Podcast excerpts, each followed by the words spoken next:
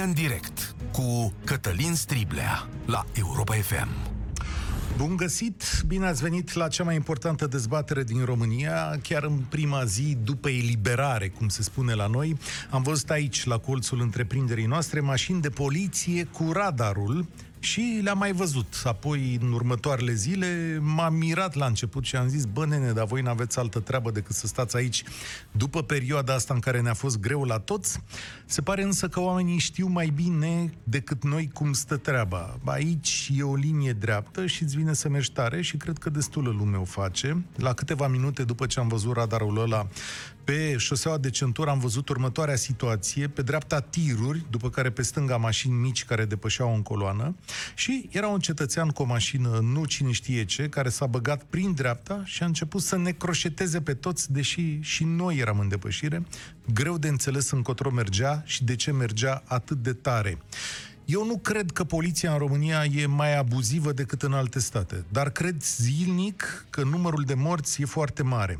În fiecare zi, noi aici la Europa FM, imediat după ora 17, vă anunțăm care e numărul de morți pe șoselele din România. Vă spun eu cât veți afla astăzi la ora 17, pentru că colegii mei, Elena în speță, care se ocupă de chestia asta, mi-a spus că a primit deja datele de la poliție, Atenție, 535 de oameni au murit de la începutul anului. Asta înseamnă că numai săptămâna ce a trecut au murit 26 pe șoselele din România. Asta înseamnă aproape 4 pe zi, cât avem în mod obișnuit. Și cred că o să avem aceeași situație an de an. Mă uitam un pic pe date și se vede că de când am ieșit din izolare, numărul accidentelor crește cu viteză. Fiți atenți. Pe 22 și 23 aprilie erau 390 de decese, pe 1 mai 408, pe 25 476, pe 1 iunie 509, pe 8 iunie, azi e 8 iunie, 500 35. Între 2001 și 2017 au murit 39.000 de, accide- 39.000 de oameni în accidente rutiere după datele poliției și 43.000 după datele Institutului de Medicină Legală. De ce diferența asta de 4.000? Ei socotesc în mod diferit datele astea. Tot azi, Poliția Rutieră vă va anunța că în această vacanță au fost mai puține accidente decât în aceeași perioadă anului trecut, da, dar a fost și mai puțină lume la mare și la munte.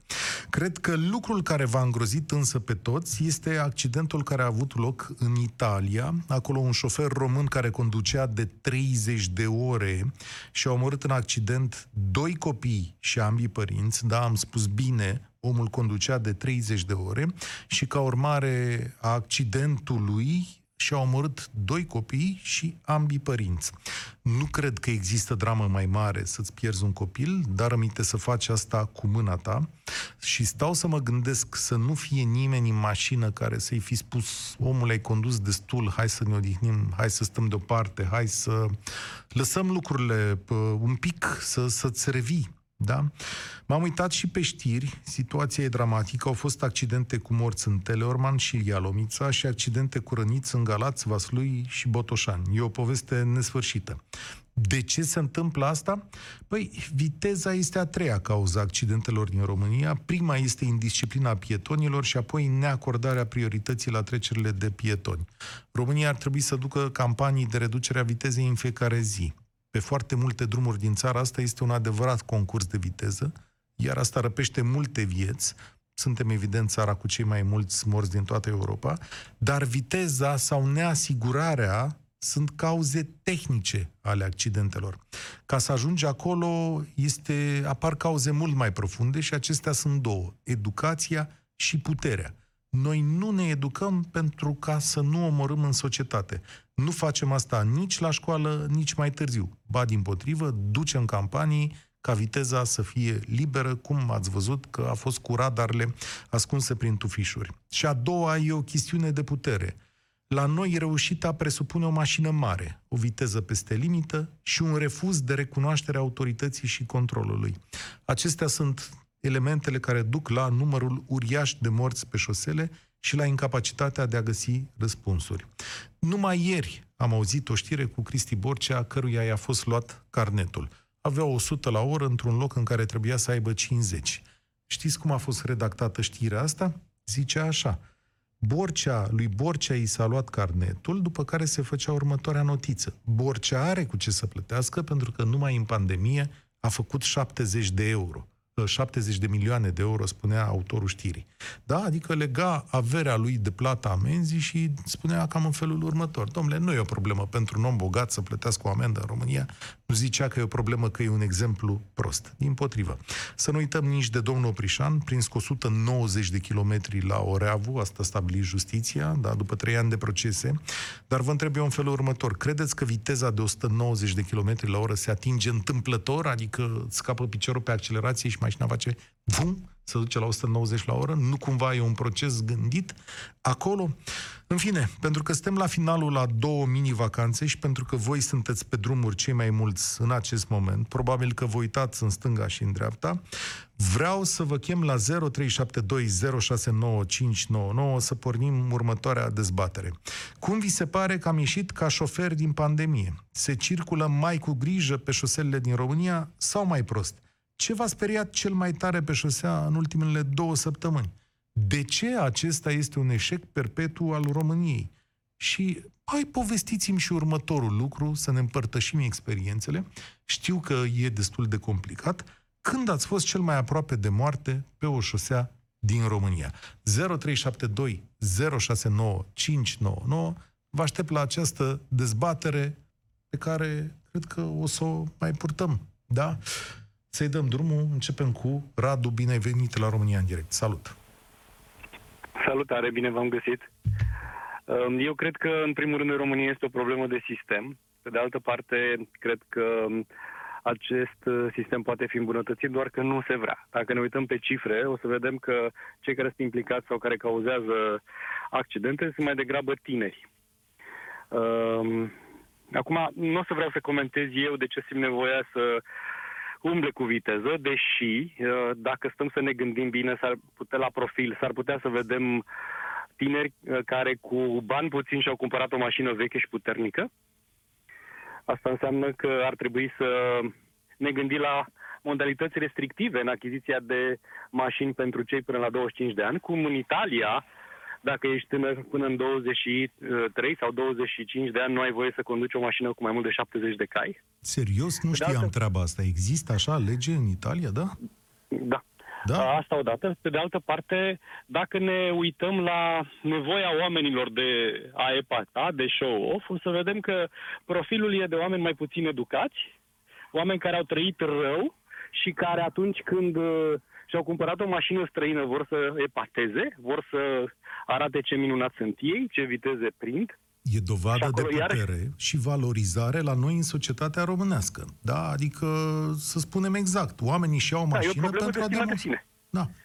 Exact. E o problemă de, stine de, de stimă de sine și vreau să arăt cât de minunat sunt eu, luându-mi o mașină puternică, uh, care are și un uh, brand uh, în spate. Întâmplarea face că mașinile nemțești cu branduri faimoase au devenit să fie uh, element de profil pentru acești oameni. Pe de altă parte, e lipsa sistemică de autostrăzi, lipsa sistemică de educație, pentru că uh, școala românească te învață multe lucruri, dar nu te învață bunul simț, nu te învață cum să te comporți în societate, nu te învață că nu trebuie să fii în competiție cu celălalt, ci trebuie să lucrezi împreună, într-un grup, într-o echipă.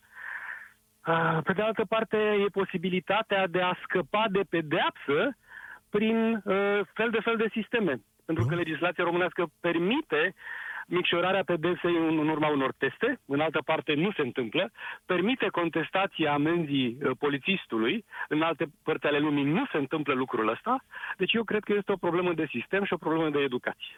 Da.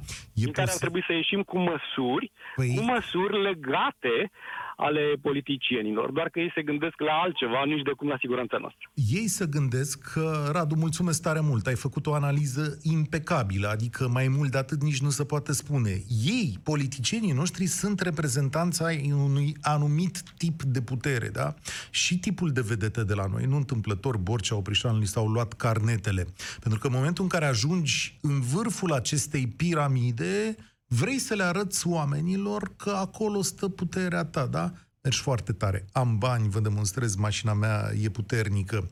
Tipul ăsta de presiune, cum a fost campania asta cu radarele, tipul ăsta de presiune apasă și asupra celor de mai jos. Și de acolo În realitate avem o plajă de oameni care nu-și dorește această rezolvare a problemei pentru că pentru ei succesul individual la volanul unei mașini este de fapt cel mai important.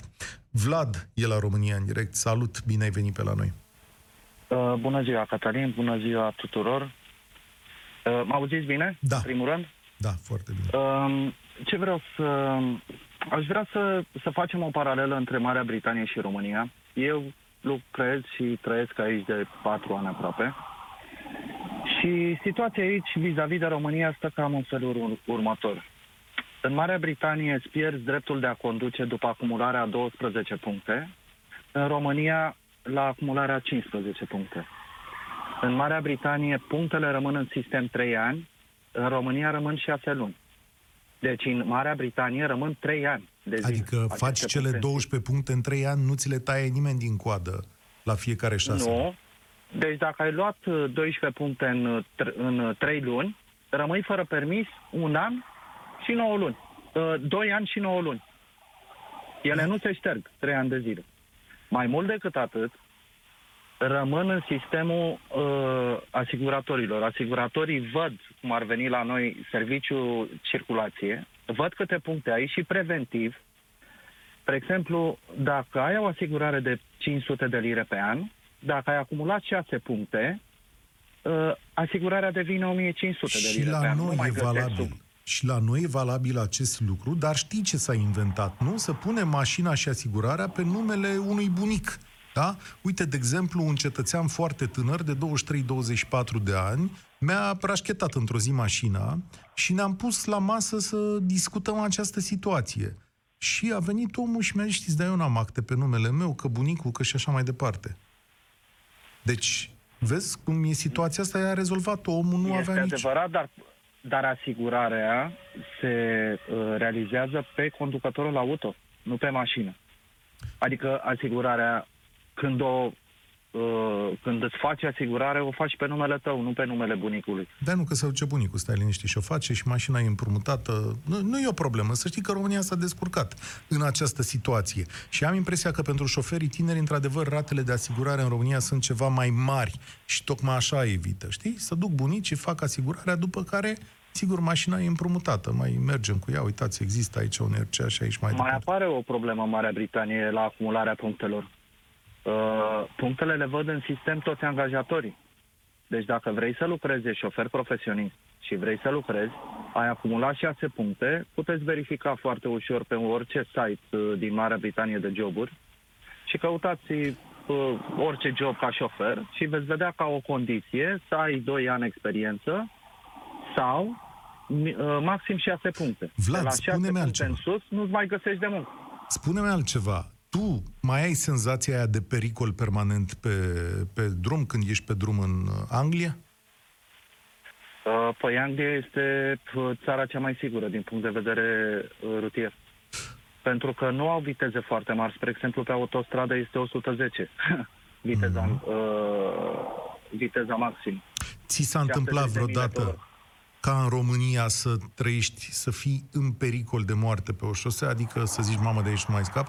Senzația aia. Da, am scăpat. Am scăpat odată cu viața, m-a ajutat Dumnezeu pe 23 decembrie. Eu te ce bine ți aduce aminte. Ce s-a întâmplat atunci? M-a lovit uh, cineva în spate, datorită polițiștilor care stăteau în intersecție la Piața Victoriei, nu era semaforizată pe vremea aia. Uh-huh. Și am oprit la cedează trecerea, deși aveam timp să trec, dar pentru că stăteau în așteptare să și pe alte străzi să mă dădeau prin stație și mă opreau, am zis, gata, hai, opresc. Și din spate a venit un tip uh, beat, un Volvo, m-a lovit și m-a aruncat în fața unui Cielo și Cielo m-a luat, uh, m-a lovit lateral. Ai fost rănit? Deci, uh, nu. Am avut foarte mare noroc. Foarte mare noroc. Am avut noroc pentru că aveam uh, rezerva pe pană și m-a lovit chiar în dreptul uh, roții de rezervă și a avut loc să, să, să intre, intre. În, în mașină, practic, să intre în spate. Ce poveste? Dacă roata era umflată, m-a aruncat mai repede în intersecție și cel cu Cielo mă lovea lateral și îmi rupea gâtul, adică mă lovea din lateral și n-aveam nicio șansă să supraviețuiesc.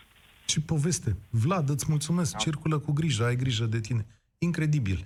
E România în direct, 0372069599, despre unul dintre mm, eșecurile noastre ca nație, dar un eșec care ne însoțește de ani și ani de zile și arată incapacitatea noastră de a trăi în comun.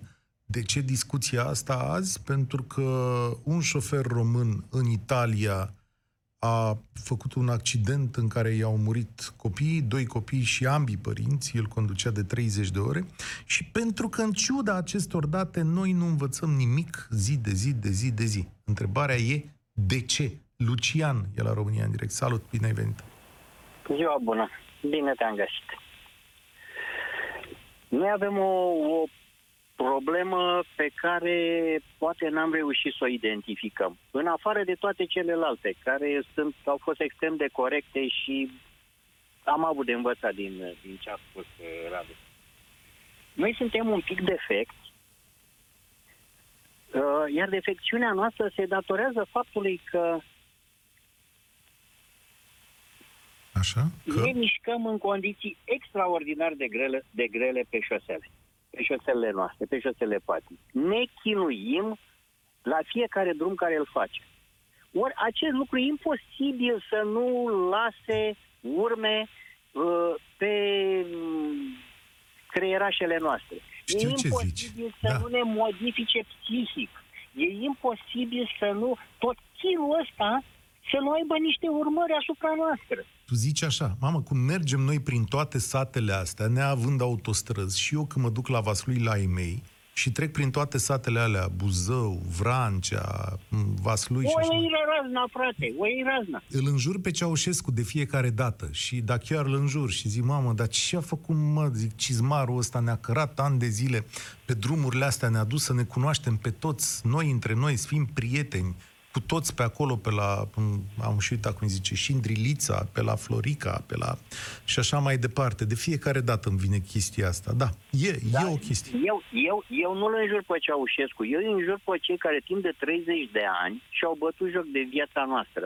O întreagă generație cărora nu i s-a oferit posibilitatea să circule decent. Deci n-am avut nicio șansă, nicio șansă, nicio Ne-au mințit de ne-au zăpăcit cu chestia asta. Deci tu zici Îmi că doresc și eu dacă... să circul ca oameni. Deci dacă am avea autostrăzi, spui tu, și traficul s-ar decongestiona, Sigur. cum zice Totul. poliția? Da? Totul. Și educația noastră s-ar face mai ușor pentru că am fi mai receptivi la absolut orice. Ori nu suntem receptivi pentru că suntem uh, tembelizați de, de, de nenorocitele astea, de, de, de condiții Da. de, de, Ți de se trafic. pare că în momentul în care intrăm pe autostradă scăpăm de băieții aia cu fleșuri? Știi pe aia de pe autostradă cu fleșurile care vin în fundul tău? Aia ce motiv mai au? Deci când tu ești în depășire pe banda a doua la 130, depășești, să zicem, trei tiruri și vine un băiat cu o mașină și mai mare și mai tare decât a ta în spate, se lipește la 2 metri așa și îți aprinde becurile și vrea să te bage musa între tiruri. Eu, înțelegi? eu nu cred că uh, ei reprezintă regula. Eu cred că ei reprezintă excepția. Și Serios? eu mai am, mai am eu regula mea proprie. Nu, frate. Poate că cineva se grăbește. Dacă e cineva în spatele meu cu o viteză mai mare, obligația mea e să mă duc pe prima bandă și să-i dau drumul. Corect, corect. Nu pot, Dacă... eu, nu pot eu să stau să, să, să-l judec pe omul ăla. Mă, unul poate că-i cu nervi înfioneze, altul poate că are o urgență medicală, altul, altul poate se duce către o întâlnire. Mă, de ce să-l judec eu pe el? Nu-i mai simplu să-i fac loc să se ducă? De acord, dacă ai unde să te bagi, că și asta e o Păi discuție. ai unde? Ai trecut de tractorul ăla sau ce naiba o fi, te duci pe dreapta și îi faci loc omului. Eu, asta e politica mea. Eu mă, mă dau uh, la o parte, îi Am fac înțeles. loc, fără să-l înjur, fără să mă necăjesc, fără... Mă, poate că cineva, undeva, se grăbește. Cine sunt eu să știu ce probleme are omul ăla? Spunem când ți-a fost cel mai frică sau ți-a fost frică că mori pe o șosea din România. Am avut două situații grele. Una în, cred că, 91-92. Eram într-un orășel de provincie, în Medgidia, județul Constanța, și urcam, erau două sensuri unice perpendiculare. E, uh, din stânga mea n-a oprit la stop o mașină în care se aflau trei generații. Uh, nepoata, mama și bunica, care coborau de la cimitir, toate în negru. N-au oprit la stop, le-am văzut cum vine, deci exact pe ușa mea la șofer, pe stânga, și am, am avut noroc că am stat foarte, foarte bine în tinerețile mele cu, cu, cu reflexele și am ieșit, a- pur și simplu am ieșit, am zburat de sub botul lor. Deci le-am văzut cum ei au intrat în mine și totuși n-au intrat. Deci aia a fost o chestie în care nu văd ce șanse aveam, mă lua în plin, în fine. N-am ce să mai zic. Nu mai zi. Nu cred că știau cum, cum le cheamă. Erau toate negre, probabil că au pierdut De unul din supărare. bărbați importanți ai, ai, ai, ai familiei lor. Îți mulțumesc tare mult de relatarea ta. E, da, o poveste că nu știi la ce să gândesc ceilalți de pe drum. E bună atitudinea asta defensivă pe care ne-a povestit-o acum uh, Lucian, pentru că, în primul rând, te ferești pe tine, da? Și trebuie să ai grijă și de la tine și nu știi ce se întâmplă în mintea altora. E bine să mai lași din când în când de la, de la tine. Nu-i, nu-i concurs pe șoselele din uh, România. Pe de altă parte, nu poți să nu te enervezi când îi vezi pe unul și pe altul. Nu-i așa, Constantin? Salut, bine ai venit. Uh, Bine v-am găsit, Constantin, 52 de ani. Uh, Am să-ți uh, am să spun uh, ceea ce m-a speriat cel mai tare și acum revăd acel moment. Circulam pe E85 și m-am trezit cu două mașini foarte puternice, mărci germane, care făceau liniuțe sau cum se numesc. Mhm. Circulam regulamentar. Sincer să fiu, mă vedeam uh, coborând pe undeva pe arătură. Am pus mâna pe volan și am ținut cât mai mult foarte mulți din cei care merg pe 85 consideră că sunt două de, de circulație. Din păcate să fie doar o singură bandă. Și atunci mi-a fost foarte teamă. Mă așteptam să mă învârtă în jurul străzii. Veneau din față Și sau din, din, Dar din nu, spate? veneau din spatele Din meu, spate. dar aveau viteză foarte mare și făceau întrecere. Mhm. Atunci Știu m-a drumul speriat ăla. cel mai tare. Am pus mâna pe volan și am zis până aici. Atât mi-a fost. Știu, drumul ăla e un drum ucigaș ăsta, e 85, pentru Da, că, era între într-adevăr, Buzău și Râmnicu Sărate, vă 15 km, nu sunt case, nu sunt... slavă Da, Domnului că acolo au lărgit și au făcut în realitate două benzi, pentru că, Da, mi s-a întâmplat acum vreo 3-4 ani în urmă.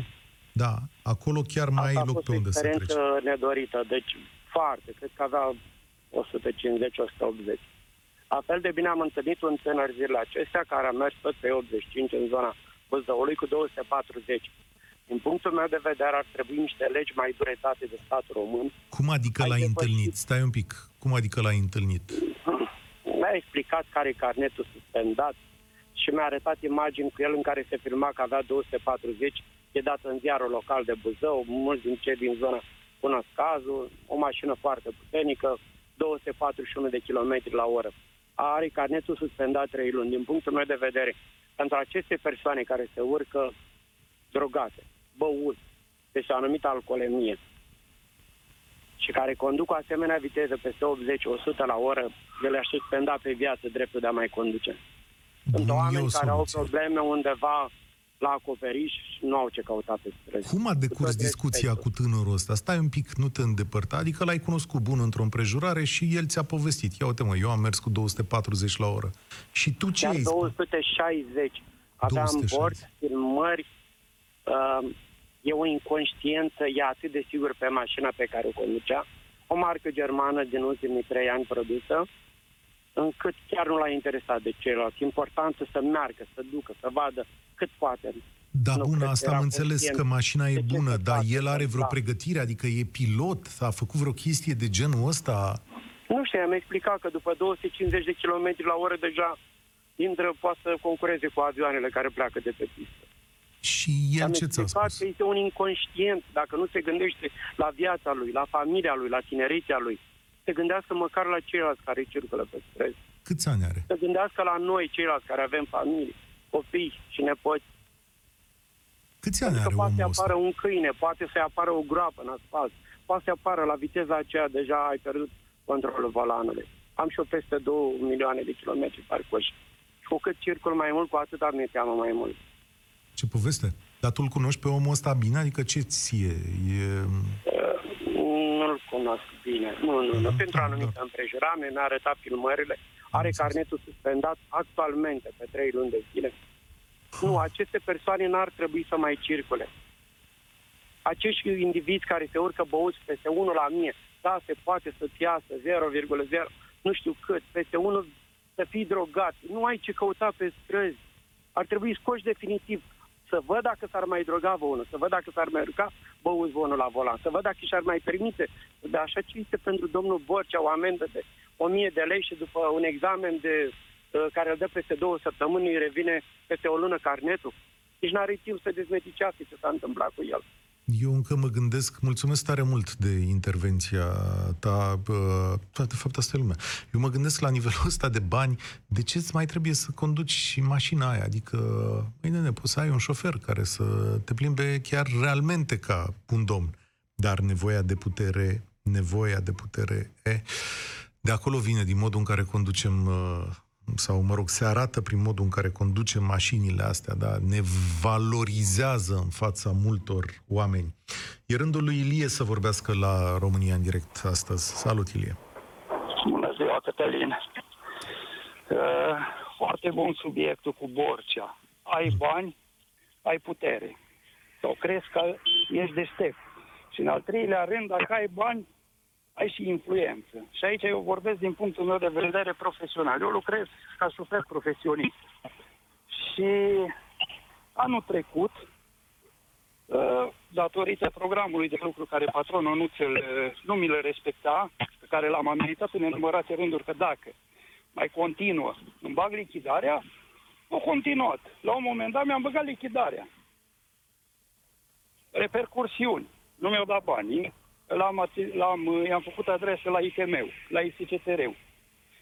De la ITM-ul i-au dat adresă, mi-au dat banii de la ISCTR-ul nici până în prezent. De anul trecut din noiembrie... Hai să zicem pe șleau. Deci patronul tău te obliga să stai mai mult de 8 ore la volan, nu? Ca să-și facă cursele, să-ți faci kilometri. Nu contează. Faci cursa. Eu spus franc în față, de mine nu mă interesează. Ai, nu ai program, tu te duci și faci cursa. Tu ai venit, ai să lucri, nu să dormi.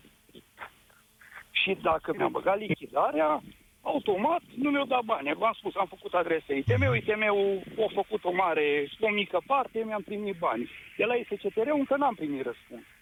Dar ca să vedeți, vorba patronului. O zis, ei, poți să te duci oriunde vrei tu, că oricum vine la mine, îmi fac un control și zice, bă, o venit în cu un prost și m-a reclamat. Mm-hmm. Ați înțeles subiectul? Înțeleg. Adică o grămadă Așa, de patru. Acum numai puțin. Yes. Acum, dacă ITM-ul mi-a dat banii, ca să vedeți super extraordinar, eu sunt în tribunal cu el acum, m-au dat în judecată, ca să-i dau 1700 de euro, că am adus prejudiciu societății. Eu înțeleg în felul următor, Ilie, discuția asta. Adică oamenii au bani, au influență, știu să ungă acolo unde trebuie. Din cauza asta voi mergeți pe șosele și obosiți și cu mașini proaste și nerespectând regulile și punând în pericol viața multor oameni. Eu așa văd chestiunea, Da. chestiunea asta. Da. Da. E lipsa de educație. Lipsa de educație, care reprezintă, în general, uitați-vă la școlile de șoferi, care n-au probabil pro, uh, gradul de promovare nici de 50%, pe care în alte state s-ar lua automat atestat de examinat de instructor. Ah, corect. Bună întrebare. Ce scoatem noi din aceste școli de Nu șoferi? scoatem nimica. Eu vă spun, eu sunt șofer profesionist. Am venit din cursă din Germania, fică mea plângea mama focului că polițaiul X e prost. Am luat-o și am dus-o pe un drum de țară, nu public, drum de țară, cu Așa. anumite intersecții, cărări. Vă știți că Natria nu știu să facă, să facă centru imaginar pe un drum de țară cu a doua, cu 30 la oră? Și am luat-o și am criticat-o și am dat-o la alt instructor care o modelat. După care, după alte examinări, o lua permisul. Și acum, după o perioadă de conducere și văzând ce e în trafic, îmi spune, tată, eram moartă dacă Corect. luam permisul din prima. Îți mulțumesc Deci, tare mult, Ilie. Fii atent. Asta e o poveste care trebuie spusă uh, mai departe. Modul în care ne învățăm copiii. Ai făcut cel mai bun lucru din lume că ai stat cu fata ta și ai învățat-o să conducă. La fel, tai că mi-a stat cu mine vreo 2 ani de zile în mașină și mi-a zis, uite, trebuie să faci asta. Mi-a explicat toate situațiile pe care le puteam întâlni sau le-am întâlnit în momentul respectiv pe șosele.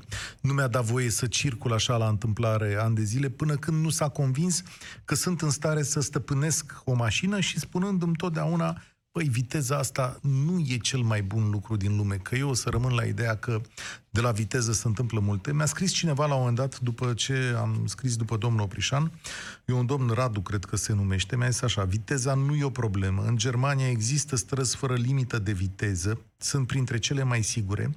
Diferența este că în Germania se sancționează drastic și consistent alte contravenții, pornind de la o parcare neregulamentară neregulamentară până la greșeli de preselectare a benzii la intersecție sau nefolosirea semnalizării la schimbarea direcției de mers.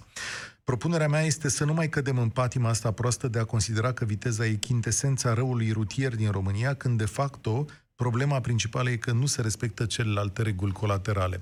Dar eu vreau să întreb în felul următor. Dacă ai 240 la oră, cum povestea mai devreme ascultătorul nostru, mai ai timp să respecti și alte reguli, adică mai ai timp ca creierul tău să proceseze semnalizare, încadrare pe bandă și dacă creierul tău procesează, mai are timp fizic corpul tău să aplice regulile respective? Întreb. Am ajuns la Mihai. Salut, Mihai! Bună ziua! Bună ziua! Am văzut că... Bună ziua tuturor, evident. Am văzut că emisiunea dumneavoastră a început cu niște referiri foarte pertinente Uh, din uh, experiența internațională. Ați fost prin uh, Italia, ați fost prin Anglia. Cu permisiunea noastră aș vrea să vă duc puțin prin Germania. Eu sunt cetățean german de vreo 30 de ani. În ultimii 7-8 ani am stat mai mult prin România din considerente și obligații familiare. Acum sunt la volan. Vreau să vă spun următorul lucru, pentru că am reținut reacția pe care ați avut-o. Nu știam că în Italia e așa. Vreau să vă întreb, știți că în Germania, dacă încalc o lege de circulație și uh, sancțiunea prevăzută este ridicarea permisului. Să zicem că mă prinde pe 1 mai. Iau legătura cu polițistul și el îmi spune așa, uh, ți-am suspendat permisul pe o lună pentru infracțiunea comisă, uh, de fapt contravenție, mai bine zis, uh, și în următoarele șase luni să-ți alegi când vii la secție să predai permisul. Okay. Deci eu mi-aleg, îmi aleg de la 1 mai până când se în noiembrie, când mă duc să rămân o lună fără permis. Știu de că a fost discuția asta și în România. De ce e mai bine așa? Bun. Uh, păi este mai bine pentru că dacă eu am în Germania un serviciu care necesită navetă și nu am tren, nu am autobuz, automat eu rămân șomer pe spatele statului german care trebuie să-mi dea ajutor de șomaj. Mm. Și atunci ei vor doar să mă pedepsească, nu neapărat acum, pe loc. Mm-hmm. Deci trec la doilea exemplu, că nu vreau să monopolizez. Mi s-a întâmplat ca și dumneavoastră să fiu oprit pentru control în trafic, având mașină cu numere de Germania. Era un filtru mai mare cu șapte-opt polițai și uh, au vrut să-mi, pardon de cuvântul polițai, dar așa se numește da. în germană, polițai. Uh, și au vrut să mă verifice prin stație, la baza lor de date sau poate chiar și în Germania, dacă mașina nu e declarată furată sau ceva la modul ăsta. Și în timpul ăsta, vreo 10 minute, am stat pe dreapta pe lângă ei uh, și alți colegi au oprit la un moment dat un motociclist care uh, am avea topele sparte sau preparate, în orice caz făcea un zgomot infernal și era și costumat ca atare, adică el era regele șoselelor. Și ăștia îi explicau niște lucruri că de la ce m-am simțit uh, obligat, eu sunt jurist de profesie, Așa? Uh, el fiind tânăr și puțin uh, obraidic să explic niște lucruri în două vorbe cu care poate dumneavoastră nu sunteți de acord, dar așa mi-a venit mie atunci și a spus, bă, tu nu vrei să înțelegi că pot... el credea că eu eram la crapată și costum, eram ca un tovarăș și atunci și eu fi crezut că fac parte din echipajul acela, sunt partea civilă a controlului. Statul nu te vrea cu muși, cu figuri, că tu ești tarzan pe drumurile publice. Tu trebuie să mergi frumos, blând, uh, low profile, să te bucuri că ești în aer liber. Nu să ne, ne sperii pe noi cei din jurul tău că tu mergi prin oraș cu 160-170. A fost al doilea exemplu. Al treilea și ultimul, de la mașina mea cu numere germane, mi-au fost într-o noapte ridicate numerele. M-am dus la secția de poliție care era 30 de metri față de locul meu de parcare, le-am explicat subiectul, au zis că trebuie să fac o reclamație. Nu aveau hârtie. Pe vremea aia aveam o funcție destul de măricică într-un minister. Uh, mi-am trimis șoferul, a venit cu un top de hârtie. Nu-avem pixuri. L-am adus și 10 pixuri. După care mi-au spus, doamne, n-ai niciun rost să căutăm numele, că nu le vom găsi. Că n-avem Să vă chef, spun- domnule. Deci trebuia să te ia de la Nu. început. N-avem chef să le căutăm. Tu ne faci un necaz Nu, acum. nu, nu. Stai să vedeți că uh, ne legăm cu ce s-a vorbit mai înainte, gen Borcea Oprișan. Dom'le, numerele acestea le iau băieții de bani gata, băieții Rutăticu și le pun pe mașinile lor pe îngoațe și fac pe la piața Constituției, fac pe la Parlament, acolo prin spate, fac curse noaptea pe la 2, pe la 3 cu 200 de km pe oră, poliția îi vede, dar nu-i oprește, chiar pleacă de la locul uh, evenimentului, iar dimineața când au terminat de arătat muștii, uh, le iau și le aruncă în dâmbovita numerele, deci nu le vei găsi niciodată. Ia uite, domnule, ce Uh. poveste am mai învățat ceva astăzi. Mulțumesc tare, tare mult de, de, de povestea ta. A, Eu îmi dau seama, apropiindu-ne de final, că, de fapt, nouă nu ne place viața în comun. Deci la noi uh, bunăstarea e a trăi de unul singur și de a nu-ți păsa de alții. Daniel, salut! Salut, Cătălin. Uh, sunt două probleme în opinia mea. Una, și cred că e cea mai importantă, mentalitatea fiecăruia. Iar a doua, într-adevăr, școlile de șofer. Eu n-am auzit să se facă uh, conducere defensivă, cursuri de conducere defensivă. Iar examenul auto este ceva banal. Adică ce examen este ăla traseu în care te urci, mergi 200 de metri, faci o stângă, o dreapta și parcare lateral. So, uh, Daniel, să știi că nu ne auzim foarte bine, din păcate. Uh, și o să, uh, o să opresc intervenția ta aici pentru că sau de ori îți corectez uh, semnalul la telefon, ori, uh, ia, hai să mai Auzi încercăm. mai bine? Da, iată, vezi? Erai pe speaker. Ok. Bine, cred că erai Da. la volan. Așa e. Uh, nu știu, să repet ce am spus atunci, Nu, da? am înțeles ce ai spus, că Oh, din ok. școala de șoferi nu ies uh, cine știe ce băieți, Nu. dar nici, nici examenul nu e cine știe ce și că poliția Exact, nu iar- te verifică în realitate. De ce Iar crezi că... mentalitatea fiecăruia lasă mult de dorit. Se întâmplă să fiu șofer la STB. A, Domnule, este o răutate în trafic. Deci când vede semnalul autobuzului pornit, parcă îi invit pe cei din spate Domnule, accelerați în Domnule, momentul ăsta. stai așa, explică-ne la toți cum e regula aia cu ieșitul la voi din... Uh, că asta trebuie să o învețe toată lumea. Deci ai prioritate sau n-ai prioritate când ieși din În stație? stațiile cu alveolă, da. Deci când ieși din alveolă, Din alveolă este semnalul autobuzului pornit stânga. În mod normal, autobuzul are prioritate. și câtă lume îți dă voie să ieși? 20%. 20%, da? Da. Ți s-a întâmplat, 20% Doamne îți dă ferește, voie. să te lovești cu cineva din Nu, casă? nu, din fericire nu. Pentru că fericire ești nu. tu atent? Evident, evident. Am înțeles. Altfel, uh, deci las 3-4 mașini în momentul în care pun semnalul să treacă, după care încep să mă pun în mișcare, pentru că altfel nu reușești să ieși din alveolă, pur și simplu. Îți mulțumesc tare mult, am depășit timpul de emisie, dar am vrut să lămuresc această regulă, că mi se pare importantă și ține de respect. Da, mentalitatea e marea noastră problemă. Lipsa de educație și faptul că noi credem că vom reuși mai mult de unii singuri. Nu e adevărat. Să știți că dacă mergem împreună, ajungem mai departe. Dacă mergem singuri, s-ar putea să ajungem mai repede, dar nu mai departe. Și da, la această dezbatere o să ne întoarcem pentru că eu nu cred că azi, mâine se rezolvă problema asta în România. Din potrivă, cred că va mai ține încă 30 de ani. Așa că mergeți cu atenție. România în direct se încheie aici. Eu sunt Cătălin Striblea și vă spun spor la treabă. Participă la România în direct de luni până joi de la ora 13 și 15 la Europa FM.